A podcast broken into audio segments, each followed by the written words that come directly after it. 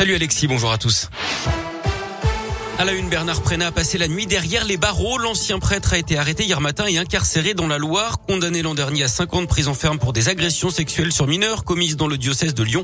Il avait évité jusque-là l'incarcération pour des raisons de santé, mais la dernière expertise médicale a conclu que son état n'était pas incompatible avec une détention.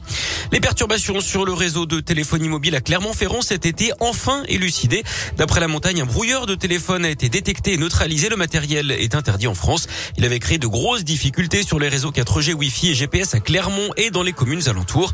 Finalement, les policiers de la brigade de recherche et d'intervention, la BRI, sont intervenus dans un quartier de la ville. Absent au moment des faits, son propriétaire a expliqué avoir utilisé ce boîtier pour empêcher ses voisins de se connecter sur son réseau Wi-Fi. Les suites du drame du son en forêt dans la Loire, une automobiliste de 48 ans décédée mardi soir dans une collision avec une autre voiture conduite par un garçon de 18 ans. D'après les premiers éléments relayés dans le progrès, le jeune homme originaire d'Apina qui roulait sans permis, il avait pris la fuite avec sa passagère avant de se il aurait également reconnu être consommateur de stupéfiants. Des analyses toxicologiques ont été réalisées sur lui. Et puis celui qui avait percuté la fontaine du village de Maringue dans le Puy-de-Dôme dimanche soir avait lui bu de l'alcool avant de prendre le volant. 1,17 grammes par litre de sang. Quatre personnes avaient été blessées, dont deux grièvement. Mieux protéger les animaux, c'est l'objectif d'une loi qui doit être adoptée définitivement aujourd'hui au Sénat. Le texte prévoit notamment d'interdire les animaux sauvages dans les cirques, pareil pour les dauphins et autres cétacés dans les parcs aquatiques. Il sera également interdit de vendre des animaux de compagnie sur Internet, sauf pour les éleveurs professionnels. Terminer aussi les ventes de chiens et chats aux animaleries qui pourront seulement présenter les animaux abandonnés et recueillis par des associations. Les sanctions en cas de maltraitance et d'abandon sont également durcies.